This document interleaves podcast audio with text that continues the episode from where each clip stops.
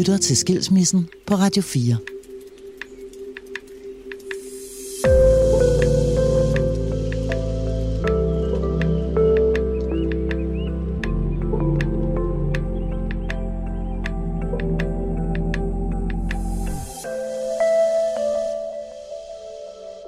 Jeg kan huske en juleaften, hvor jeg sad øh, alene hjemme. Ikke? Jeg tror, jeg har været på arbejde, og så fik jeg fri og kom hjem der efter aftensmad, tror jeg. Jeg har været med til at give aftensmad på sygehuset. Og så sidder du der og tænker, at nu sidder de andre rundt om juletræet, øh, og børnene har fået gaver, og hvad har de fået, og uh, al den der julehygge, ikke? Øh, hvor man så sidder og føler sig som den mest alene i hele verden. Det her er Liselot Blikst. Hun er gæsten i denne episode af Skilsmissen. Liselot er kommet på besøg hos mig for at tale om den gang, hun selv oplevede det store brud. Mit navn er Marie Sloma Kvartrup, og jeg har selv været der. Jeg har selv oplevet det, der kan føles som et frit fald, når skilsmissepapirerne er underskrevet, og man pludselig står alene. Mens stormen stod på, tog jeg herud i min kolonihave, og det var her, jeg fandt ro. Og nu har jeg inviteret Liselot herud, så hun kan dele sin historie. Liselot Blikst er født i 1965 i Sverige og er vokset op på Lolland. Siden hun fik sin uddannelse som bundmager, har Liselot haft en noget nuanceret karriere. Først tog hun sin uddannelse med sig og blev selvstændig bundmager. Nogle år efter blev hun taxachauffør, og herefter startede en 20 år lang karriere som henholdsvis hjemmehjælper og senere socioassistent. I 2001 gik Liselot ind i politik og blev valgt til byrådet i Greve. Den karriere tog fart, og i 2007 blev hun valgt ind i Folketinget for Dansk Folkeparti, hvor hun har siddet siden. I dag besidder Liselot ordførerposterne for blandt andet sundhed og psykiatri. Liselot har været gift en enkelt gang. Hun fik to børn med sin eksmand, og har siden også fået to børnebørn. Hej Liselot. Velkommen til. Velkommen til min lille oase. Fantastisk. Skal jeg tage mine sko af? Det behøver du ikke, og har en lille smule koldt. Nå, Liselot, det er jeg jo simpelthen så glad for, at du vil komme ud til mit lille kolonihavehus her ja. på Amager Rigtig hyggeligt. og, øhm, og tale om øh, en af livets store kriser, kan man sige, som Hmm. jo cirka halvdelen af os, der øh, er modige nok til at blive gift, også oplever, ja. nemlig at blive skilt. Øh, og for dit vedkommende er det jo mange år tilbage. Alligevel så ved jeg, at du stadig kan huske det ret tydeligt. Det kan jeg helt bestemt. Altså, det er jo 17 år i år. Om et par måneder, så er det 18 år, ikke? når vi kommer ind i det nye år. Mm. Hmm. Så det er nogle tid siden. Jeg kan godt tænke mig at starte med at spørge, om, øh, om du kan huske endnu længere tilbage, nemlig fra den tid, hvor du mødte din mand.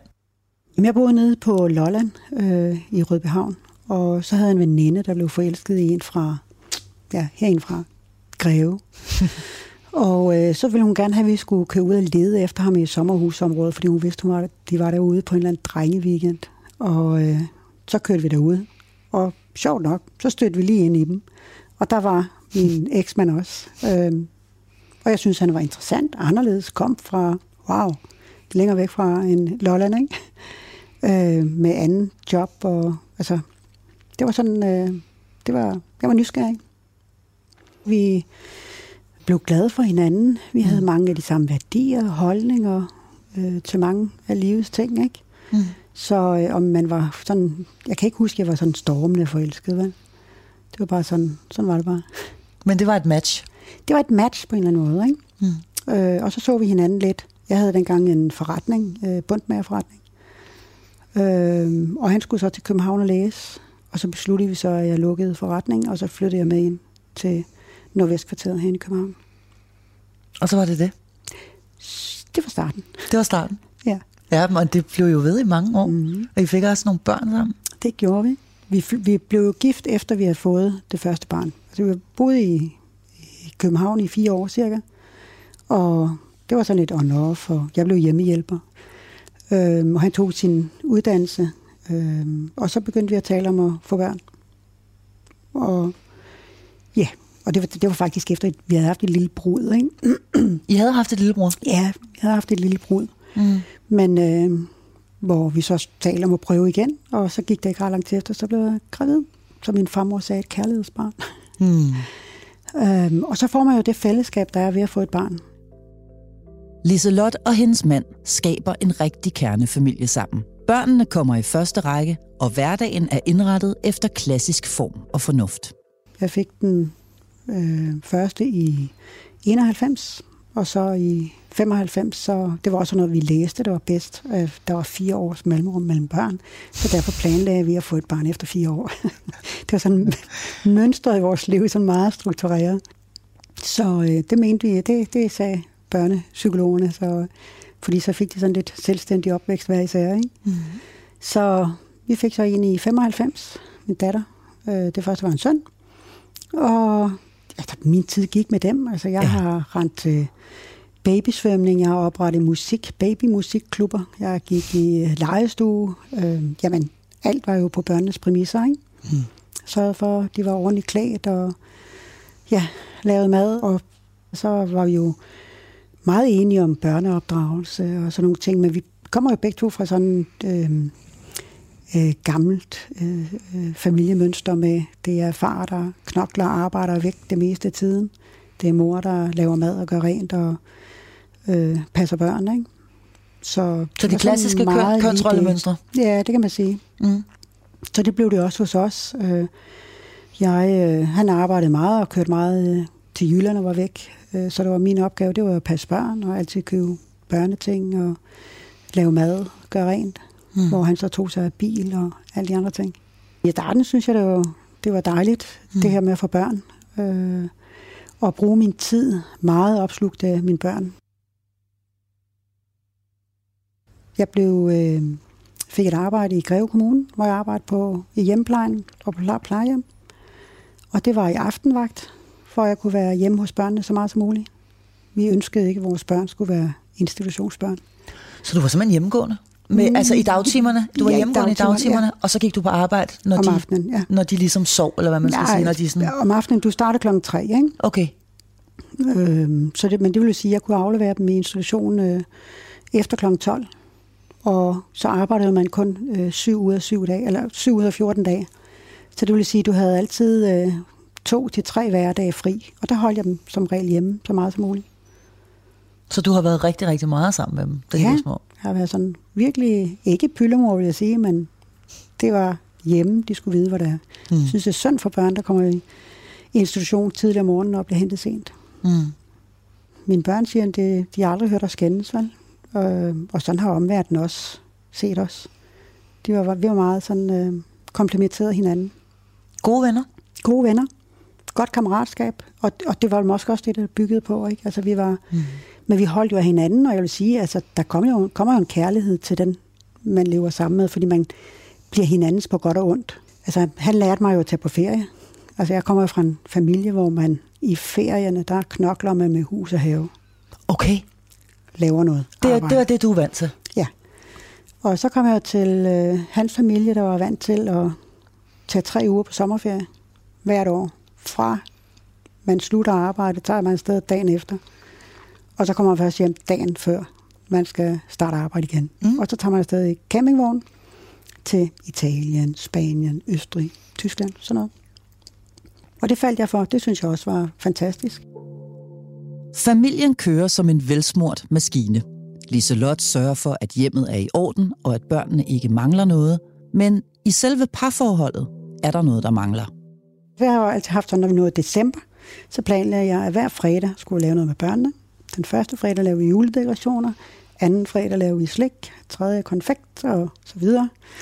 Og igennem hele året, så skulle vi en gang enten i Tivoli eller Bakken, og så skulle vi også en dag i øh, Bonbonland. Så det skulle planlægges, og så det, det skulle sådan køres ind. Så jeg er sådan meget dang, dang, dang. Og, og hvordan øh, var, var, var det så også noget med, at altså, og onsdag og lørdag, der, øh, der kunne man så putte sig lidt ind til sin mand, eller altså, var, var alting sat i system, eller hvad? Undskyld, jeg Nej. spørger direkte, men altså, det lyder som om, at det var sådan pragmatisk Altså, og jeg, jeg skemalagt. synes jo, når man fik Blev- børn, så gik det der i stå. Og det er altid kvinden, der får skylden, og det vil jeg sige, det er det altså ikke altid. Uden at sige for meget. Nej, det er det bestemt ikke. Øhm, men, men der sker et eller andet, når man får børn. Ikke? Mm. Hvis du spørger nogle mænd, så siger de, at det er fordi, at så har kvinden lige pludselig fået øjne for noget andet. De elsker mere, Mm. sætter mere tid af til, prioriterer mm. højere, og i den duer. Ikke? Så, men, men vi var jo begge to enige om, at vi ikke skulle have passet vores børn for meget. Så, mm. så det blev de jo heller ikke. Så der er jo ikke meget tid til det her partid. Nej. Og det var der heller ikke hos jer. Nej. Og det har vel alt andet lige også været noget med, at mange dage, der er han kommet hjem, når du er gået, havde han sagt. Kan ja. jeg næsten regne ud, Ja. ikke? Og det, det er korrekt. Altså, når han rejste i Jylland, så var det jo de uger, hvor, hvor jeg var, ikke havde så mange vagter. Ja. Så, så på den måde, så, øh, så så vi jo ikke hinanden så meget. Altså, det vigtigste var for os, det var jo, at børnene bare skulle have et hjem, hvor der var trygt og rart. Liselottes børn vokser op i trygge rammer. I et traditionsfyldt hjem med masser af tid, overskud og kærlighed. Men årene går, børnene bliver ældre, og de bliver mindre afhængige af deres forældre. Der er andre ting, der trækker i dem.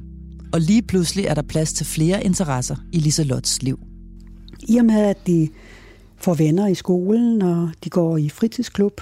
Øh, de vidste, de kunne komme hjem, hvis jeg var hjemme, ikke? men Mm.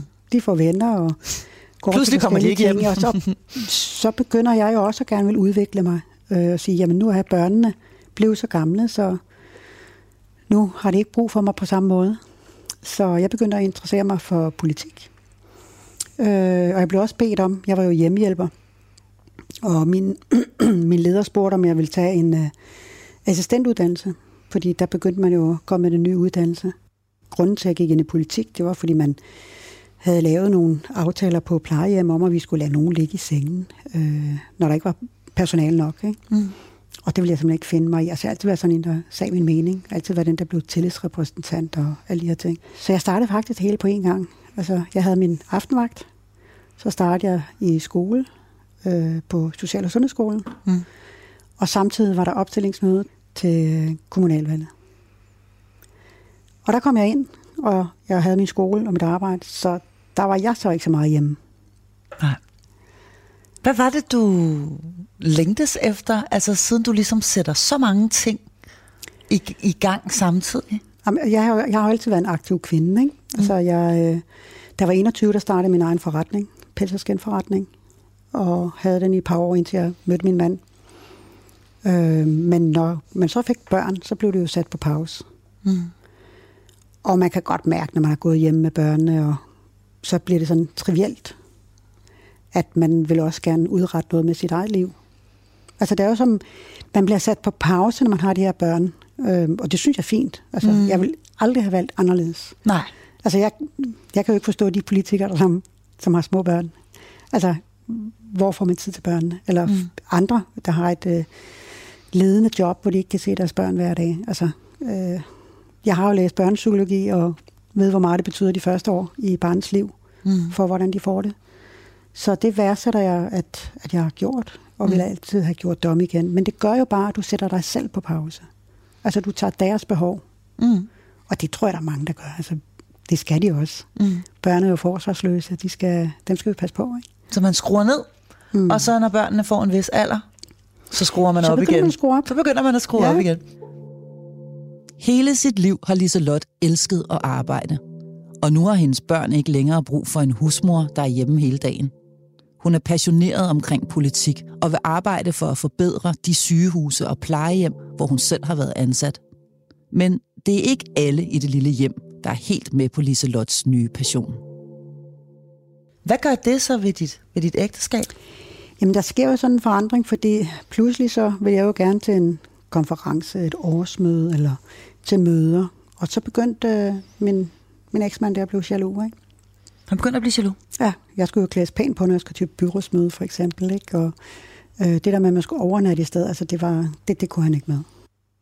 En dag, hvor jeg skulle køre en hjem fra arbejde, der arbejdede på Glostrup sygehus, tror jeg. Så skulle jeg køre en hjem, der boede i Ishøj, og så skulle jeg lige tanke. Og så var han jo rasende, når jeg kom 10 minutter senere hjem, og jeg havde nok set en eller anden mand. Så det den almindelige jalousi, som der nok er hos mm. nogen, ikke? Men som, som også bare blev for meget, fordi man følte sig kontrolleret. Jeg tænkte jo ikke på andre mand, da jeg var gift. Altså, Nej. Det må jeg sige. Så han begynder simpelthen at blive Mm. bange for, at du smutter. Ja, det må jeg godt sige. Altså, øh, han havde nok haft det bedst med, at jeg bare skulle være den her husmor, der var hjemme, og så havde jeg så fjernsyn her om aftenen. Øhm, og der var jeg nok ikke lige den, vel? Og jeg vil ærligt sige, jamen, jeg havde ikke andre mænd. Øh, Det gjorde du. hovedet. Du gjorde ikke noget. Øh, Du passede dine ting. Jeg har passet mine ting og mit hus og mine børn. Men det gør noget ved dig, at han mistænker dig. Jamen, det gør det jo. Altså, når man ikke har noget at skjule, Ja. så, øh, så bliver man da sådan lidt Vred. irriteret. Vred. Ja, altså, ja. hvordan, hvordan skal du bevise, at der ikke er noget? Ikke? Ja. Og det er jo død uretfærdigt. Og dengang havde vi ikke mobiltelefoner på samme måde, som vi har i dag. Nej, men og det er jo, det er jo ja. også følelsen af uretfærdighed. Ja og så det der med, at du skal komme hjem på et bestemt tidspunkt. Altså, altså, du skulle kigge på klokken, men at, var du fem minutter forsinket, eller et eller andet. Liselots ægteskab slår sprækker. Hun er ikke længere den husmor, som hendes mand foretrækker. Hans jalousi gør ham kontrollerende, og det kulminerer en dag i et ultimatum, der sætter et endeligt punktum for deres ægteskab. Du, du får nogle tatoveringer. Ja, jeg havde jo tatoveringer. Jeg Ja. havde tatoveringer, da vi lærte hinanden at kende. Der havde tre små tatoveringer. Og øhm, han sagde meget tidligere, at han brød sig ikke så meget om dem. Nej. Så, det, det er mig, og det er en del af min identitet. Og, Ja. og så noget. Øhm, så det fik vi en god snak om, og synes det var afklaret. Og jamen, øhm, jeg gjorde så det, altså, jeg fik ikke flere tatoveringer, mens jeg var sammen med ham. Altså, jeg tænkte, man kan ikke lide dem, så får jeg selvfølgelig flere. Men øh, på et tidspunkt, så kom vi til at snakke om dem, og så, så siger han, ja, men øh, han synes også, nu når jeg nu var politiker og så videre, så, så hørte det sig ikke til tatoveringer. Så han havde også ringet og hørt, hvad det kostede for dem fjernet. Og øh, så kunne han give mig et ultimatum, at det var ham eller tatoveringerne. Wow. Så sagde jeg, men øh, altså, jeg havde jo ligesom også tatovering, da vi mødte hinanden. Så siger han, ja, men øh, der havde han jo ikke haft nogen kæreste i et stykke tid. Øhm, og det, det var nok det, der sluttede det for mig. Ikke? Altså både det med, at skulle han have gået 16 år og ikke brudt sig om det, øh, havde han kun taget mig, fordi jeg var der. Øh, selvfølgelig var det, som jeg sagde i starten, sådan et lidt pragmatisk forhold, ikke? men alligevel. Men var det det, der fik dig til at føle, faktisk? Ja, jeg følte mig misbrugt. Du følte simpelthen, at, at han ville hellere have haft noget andet, men nu var det så dig, der var der? Ja, det tror jeg. Men det er jo en forfærdelig følelse. Forfærdeligt, det er det. Men konfronterede du ham ikke med det? Og sagde, sig mig engang, er det sådan her, det forholder sig? Øh, jo, vi snakkede om det den dag, det var, men det var ligesom om, der var, der var den sidste jeg vil sige, barriere over, ikke? For mig. Der, der ligesom det lukkede ned. Tænk, nu skal vi ud af det her. Altså, jeg hører så bagefter, at, at det har ikke været ment på den måde, men når du får den der slynge ud, så, så, så, øh, så får man den. Og det er jo din stolthed i virkeligheden. Jamen, det er det da. Det er din identitet. Det er altså, dig og mig og os. Altså, vores familie, mm. vores børn øh, og så videre. Det var dråben i virkeligheden, Ja, eller sådan. Ja. Der sker et eller andet inde i dig der, der gør, at så kan du fandme også blive friagtig, eller hvad? Ja, 100 procent. Altså, øh, når du føler, at du har... Altså, man føler jo, at man lever på en løgn, ikke? Au. Ja. Men altså, så var jeg afklaret, og så er jeg sådan meget... Det er jeg stadigvæk. Mere måske. Fløj, så lukker vi. Nu. øh, begynder at kigge på... Beskrive mig op til lejligheder. Øh, og så var der en dag, jeg kom hjem, og så sagde jeg, ved du hvad, skal vi ikke gøre det nu? Liselot og hendes mand beslutter sig for at blive skilt. Selve skilsmissen sker uden det store drama. I fællesskab beslutter de, at de to børn får adresse hos hver sin forældre, så de slipper for at skulle betale børnepenge til hinanden. I praksis bor børnene sammen syv dage hos den ene og syv dage hos den anden. Det gik uden de helt store diskussioner. Men Liselot har også en mistanke om, hvorfor det gik så hurtigt og gnidningsfrit, som det gjorde. Det var kort og godt. Vi blev enige. Men jeg tænker, at måske gik det lidt lettere, fordi der stod inde i bagved. Hvad mener du med det? Stod der inde i kulissen og ventede på ham? Der var en, der flyttede ret hurtigt ind, som jeg, jeg tidligere havde sagt, om han havde noget kørende med. Så de er stadig gift. Det, men jeg tager det, vi har et godt forhold i dag, ikke? Altså, Så fred, fred være med det, siger Fred du? være med det, men altså dengang virkede det da underligt. Altså som børnene kom og sagde, jamen, altså, du har ikke engang fået alle dine ting ud af huset, før der er en ny kvinde derinde. Men Det må da have gjort ondt. Det gjorde du faktisk ikke. Det gjorde det ikke. Og det lyder heller ikke som om, at du fortryder på noget Nej. tidspunkt? Altså, er det sådan, at da du ligesom siger til ham, fint, ved du hvad, kammerat, så, øh, så stopper vi her? Er det så sådan, at du øh, på noget tidspunkt ligesom vakler, eller fortryder, eller kigger tilbage, eller tænker, åh, skulle man have givet det et forsøg mere? Eller Ikke er du stålsat hele vejen igennem? jeg. Altså, Nej, men i, også i, i perioden de lige der, efter. Mm, Jamen, de der første uger var jo nok der, men da jeg så ser, der er en anden en, der rykker ind, som jeg faktisk havde talt om på et tidspunkt, så føler man sig jo endnu mere forrådt, ikke? Altså øh, øh, ydmyget på en eller anden måde. Og det gør nok, at man ikke lige savner at gå tilbage til hende, hvis der blev løjet så meget. Ikke? Og det lyder det, som om der er. Det hjælper lidt på det, ikke? At det var det rigtige. Ja, det synes jeg. Han købte mig ud af huset. Og så købte jeg et rækkehus 500 meter derfra, hvor jeg stadigvæk bor. Han bor også stadigvæk i vores gamle hus. Og øh, han var med til at sætte mit badeværelse i stand og hjælpe mig med at flytte og alle de der ting. Så vi havde det fint. Men jeg kan også huske, at jeg gik og tuede, fordi den her familiedrøm, den var slået i stykker. Ikke? Altså, du mister, jo, du mister jo halvdelen af den familie, du har haft i 16 år. Mm. Altså svigerforældre og alle mulige andre, øh, som, som er blevet en del af din familie. Mm. Det mister du bare sådan. Med en skilsmisse kommer der en masse forandringer, og ikke mindst afsavn. Og det rammer også Liselot. Huset er pludselig tomt hver anden uge. Børnene får en ny hverdag. Og selvom skilsmissen har været relativt udramatisk, kan det alligevel være svært at blive enige. Særligt når det handler om børnene. Jeg er jo sådan meget den her fri, hvor det er børnene, det skal altså de var jo 9 og 13 år, ikke? så Mm. de skulle gerne have lov til at bestemme lidt selv. Altså, så gamle var de jo. Øhm, og da der så kom, kom en ny kvinde ind i, i hans hjem, i deres hjem, så tror jeg nok, det tog noget af deres øhm, øh, hjemlighed i, i, i det hus, de var vokset op i. At de skulle kontrolleres af en, de ikke kendte, Mm. øhm, som de ikke havde et forhold til. Og det skubbede dem nok, nok lidt ud på det tidspunkt Fra ham. fra ham af, og så ville de jo gerne være med hos mig, og, og der på det tidspunkt fik de ikke lov af ham. Når, når der var hans uge, så måtte de ikke engang køre forbi. Øhm, hvis min mor var kommet på besøg, måtte de heller ikke komme forbi. Hvor jeg var nok mere den her, jamen, hvis I vil besøge farmor og farfar, så gør I det, ikke? Og hvis I vil sove en ekstra nat hos jeres far, så gør I det.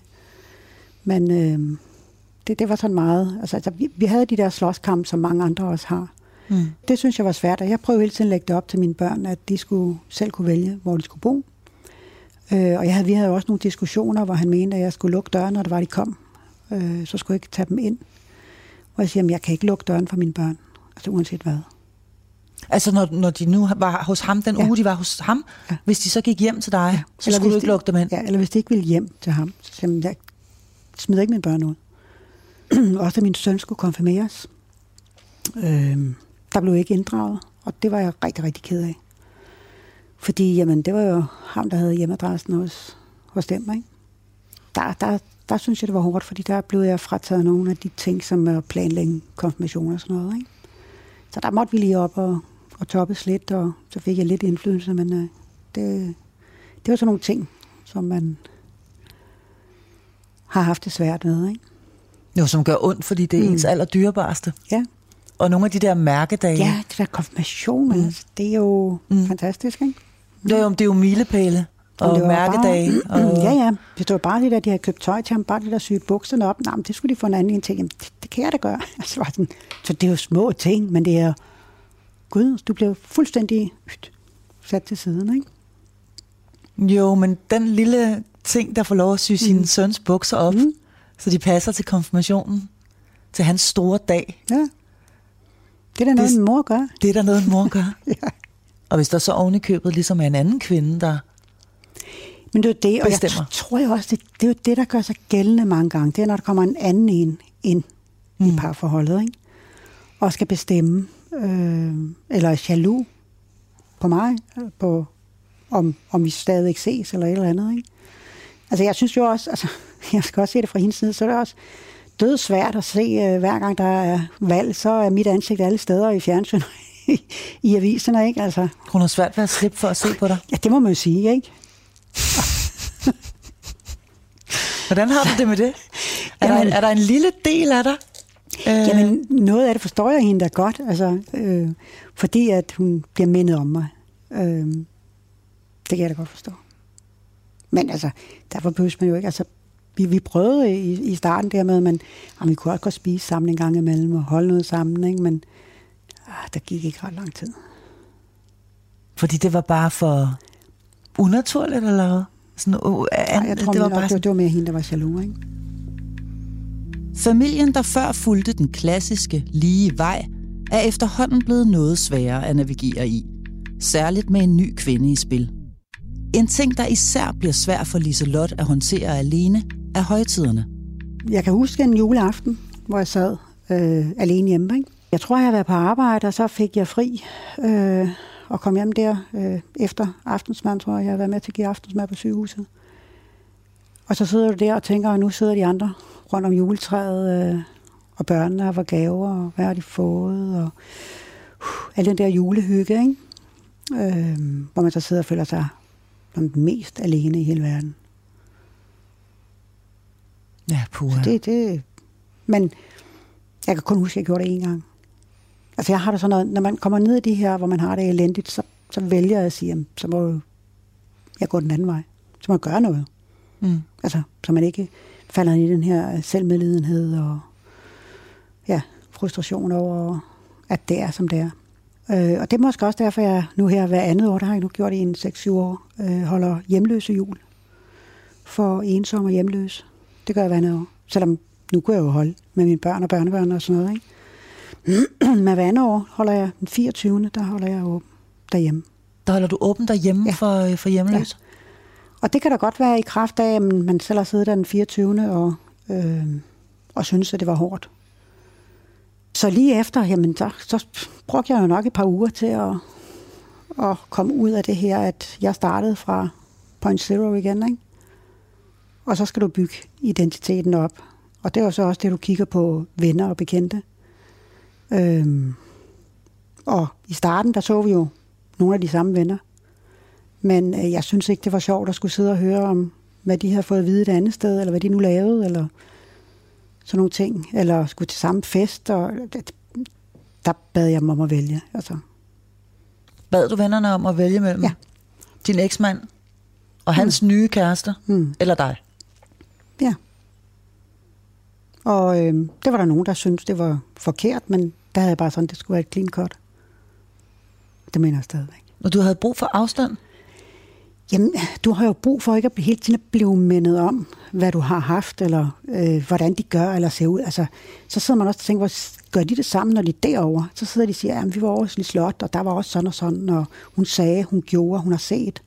Så du mister faktisk en hel en portion mennesker, Ja, kan man man sige. sige, altså i forbindelse med skilsmissen, ikke? Fordi Mm. der er jo også hans familie, Ja. som er blevet din familie. Det gør man. Altså det er, jeg ved ikke, hvad er et par enkle veninder fra min, min, min ungdomstid, ikke? Nede fra Lolland. Og så nogle kollegaer. Og da jeg så blev, blev skilt, så noget af det første, jeg tænkte, jeg skal tage motorcykelkørekort. For det, det måtte jeg ikke, mens vi var gift. Eller måtte. Du ved, jeg blev talt fra det.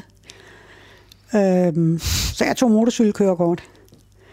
Øh, i, I vinteren. Det det blev færdig i januar måned. Ikke? Og da jeg fik kørekortet, så var jeg ude at køre, og jeg synes, det var af helvede til.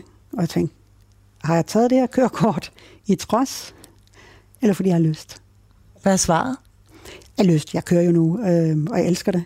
Øh, men, men lige der, så, det var jo en gammel motorcykel, så måske også derfor, jeg kunne mærke alt, hvad jeg kørte over.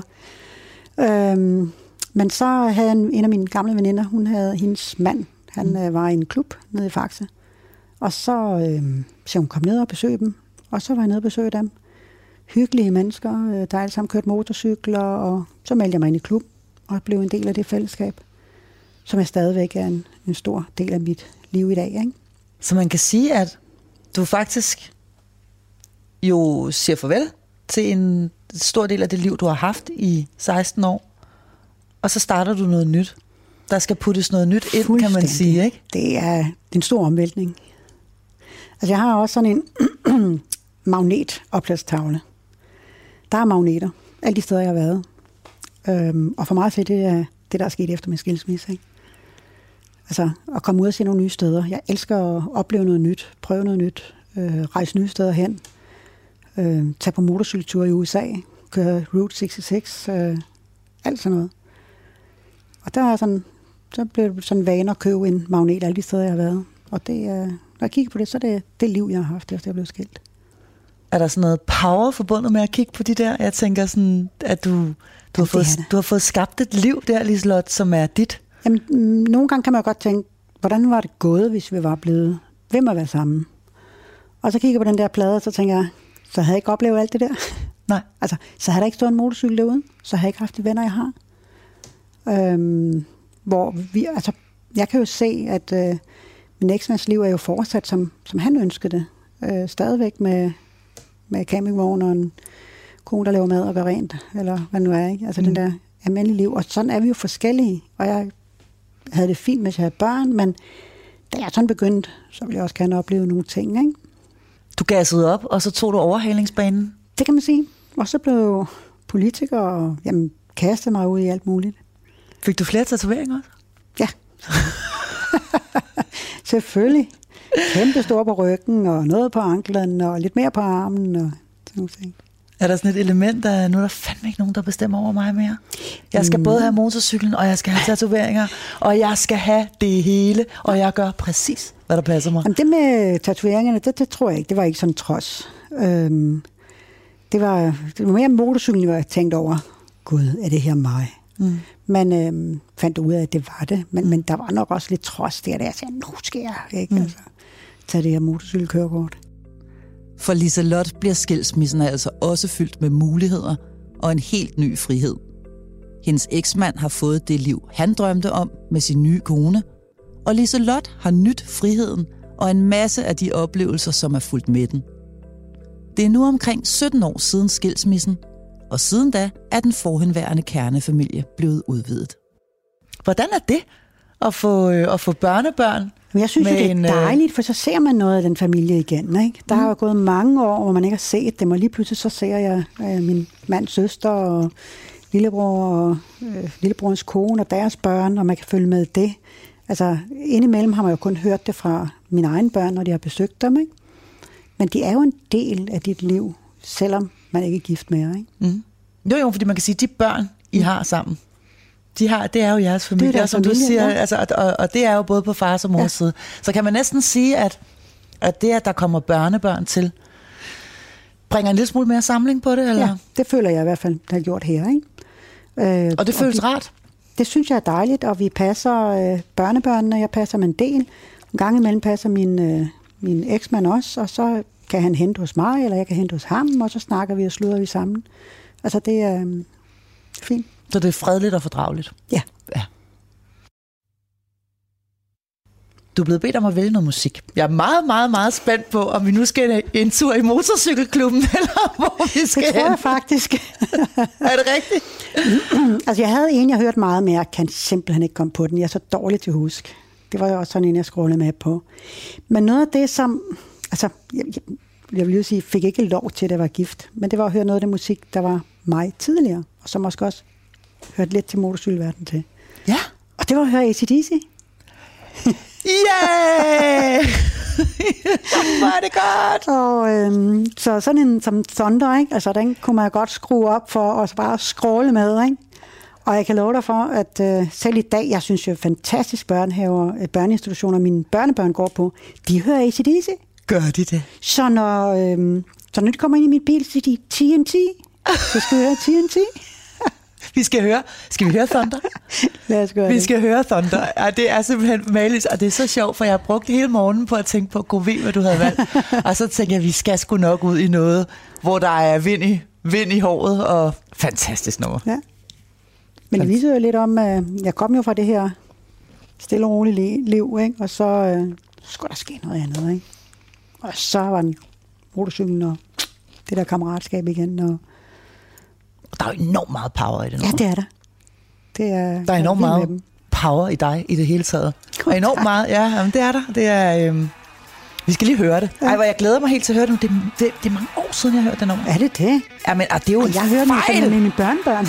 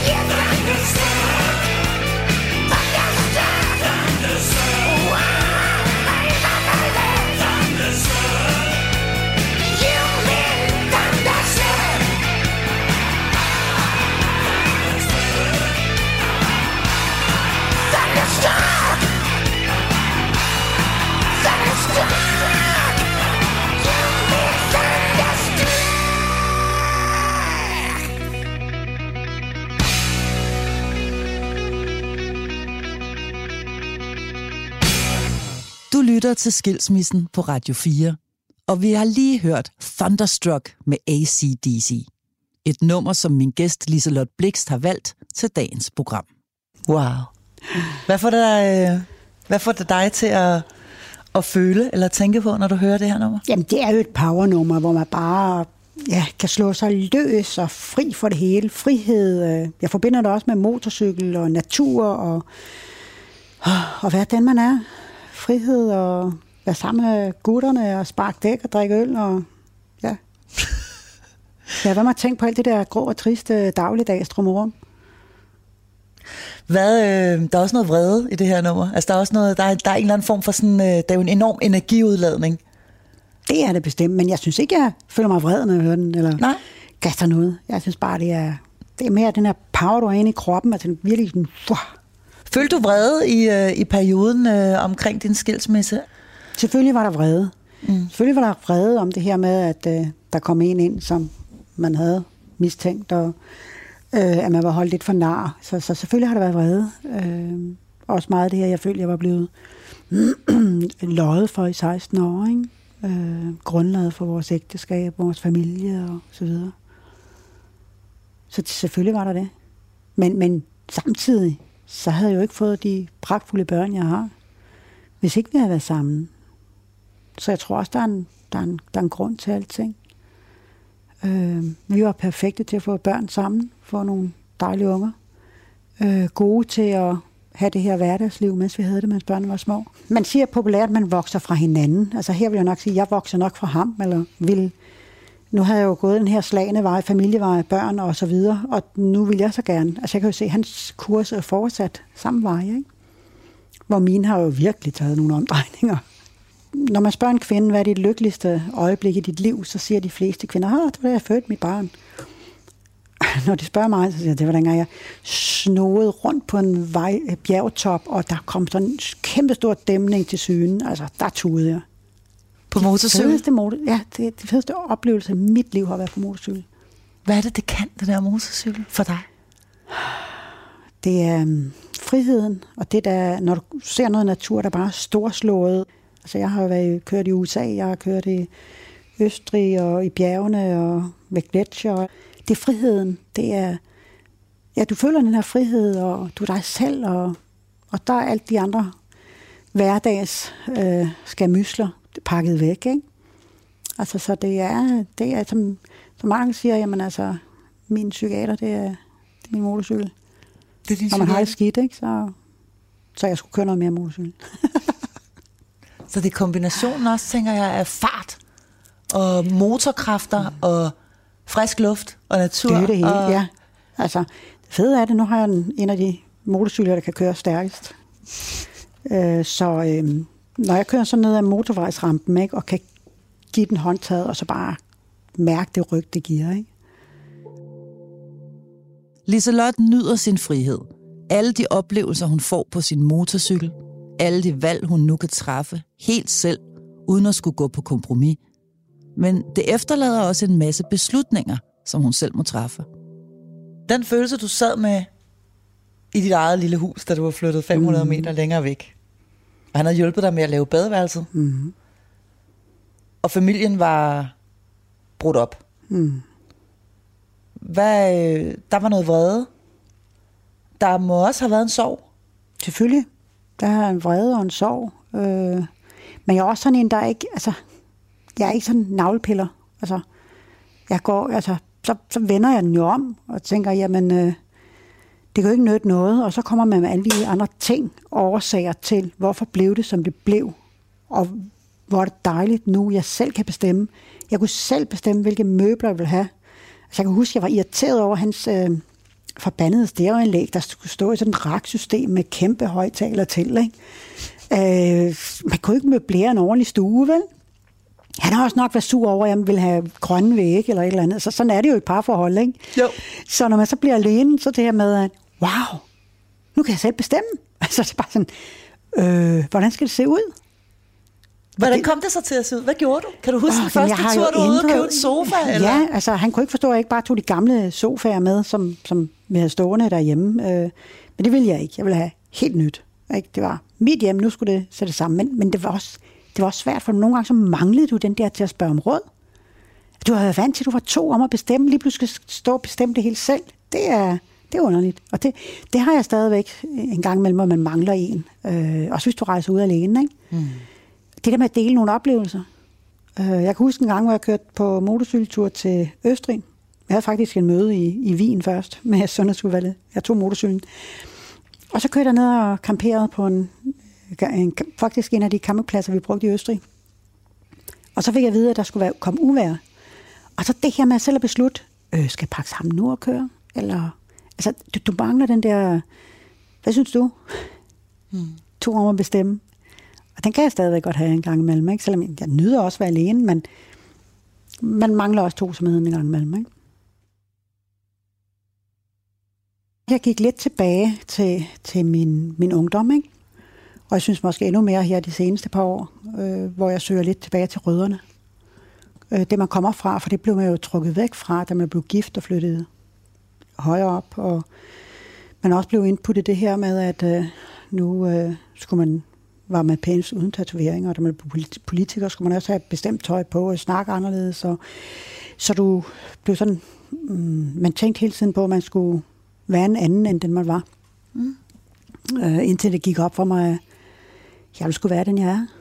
Øh, så der er nok gået mere tilbage til rødderne, ikke? Øh, til det, som jeg værdsat dengang, og det var, det var den her frihed og natur, og, og må gerne være spartansk. Altså, jeg kan bedre lige tage på en primitiv motorcykeltur end tage på Dangleterre. Altså, der er jeg ikke til de der, jeg blev inviteret til rigtig meget som politiker, til mange af de her, um, ja, cocktails øh, og netværksmøder og sådan noget, og det er sjældent, jeg tager afsted. Du vil hellere sidde omkring et bål? Ja, yeah. men øl i hånden eller et eller andet. Det prioriterer mere. Altså, vi har jo gjort meget også, da jeg blev skilt. Øh, så lavede jeg bål ude i haven. Så, øh, så havde jeg nogle gode venner, der spillede guitar, og så sad vi derude om aftenen og kunne synge sange. Øh, og det var tit, at mine, mine børn og deres kammerater, de ville hellere være hjemme end tage i byen. Ikke? Mm. Så jeg kan godt lide den her um, afslappethed, man er. Øh, og sammen med mine, mine børn og deres kammerater, de altid elskede at komme i, i mit hjem, efter vi blev skilt, hvor jamen, jeg kunne også godt sidde og få nogle drinks sammen med dem, og ja, i det hele taget snakke om deres problemer.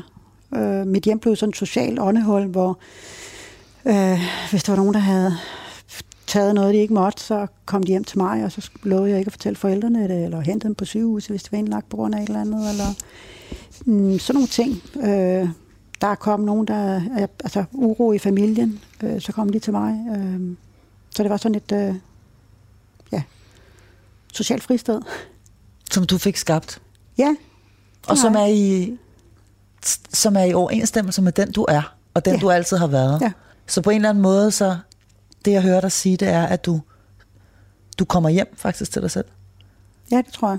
Altså, jeg er mere mig selv nu, ikke? Sådan, øh, og tør være mig selv. Altså, fordi når du også bliver politiker og så offentlig kendt, så er det som om, man skal putte i en eller anden boks.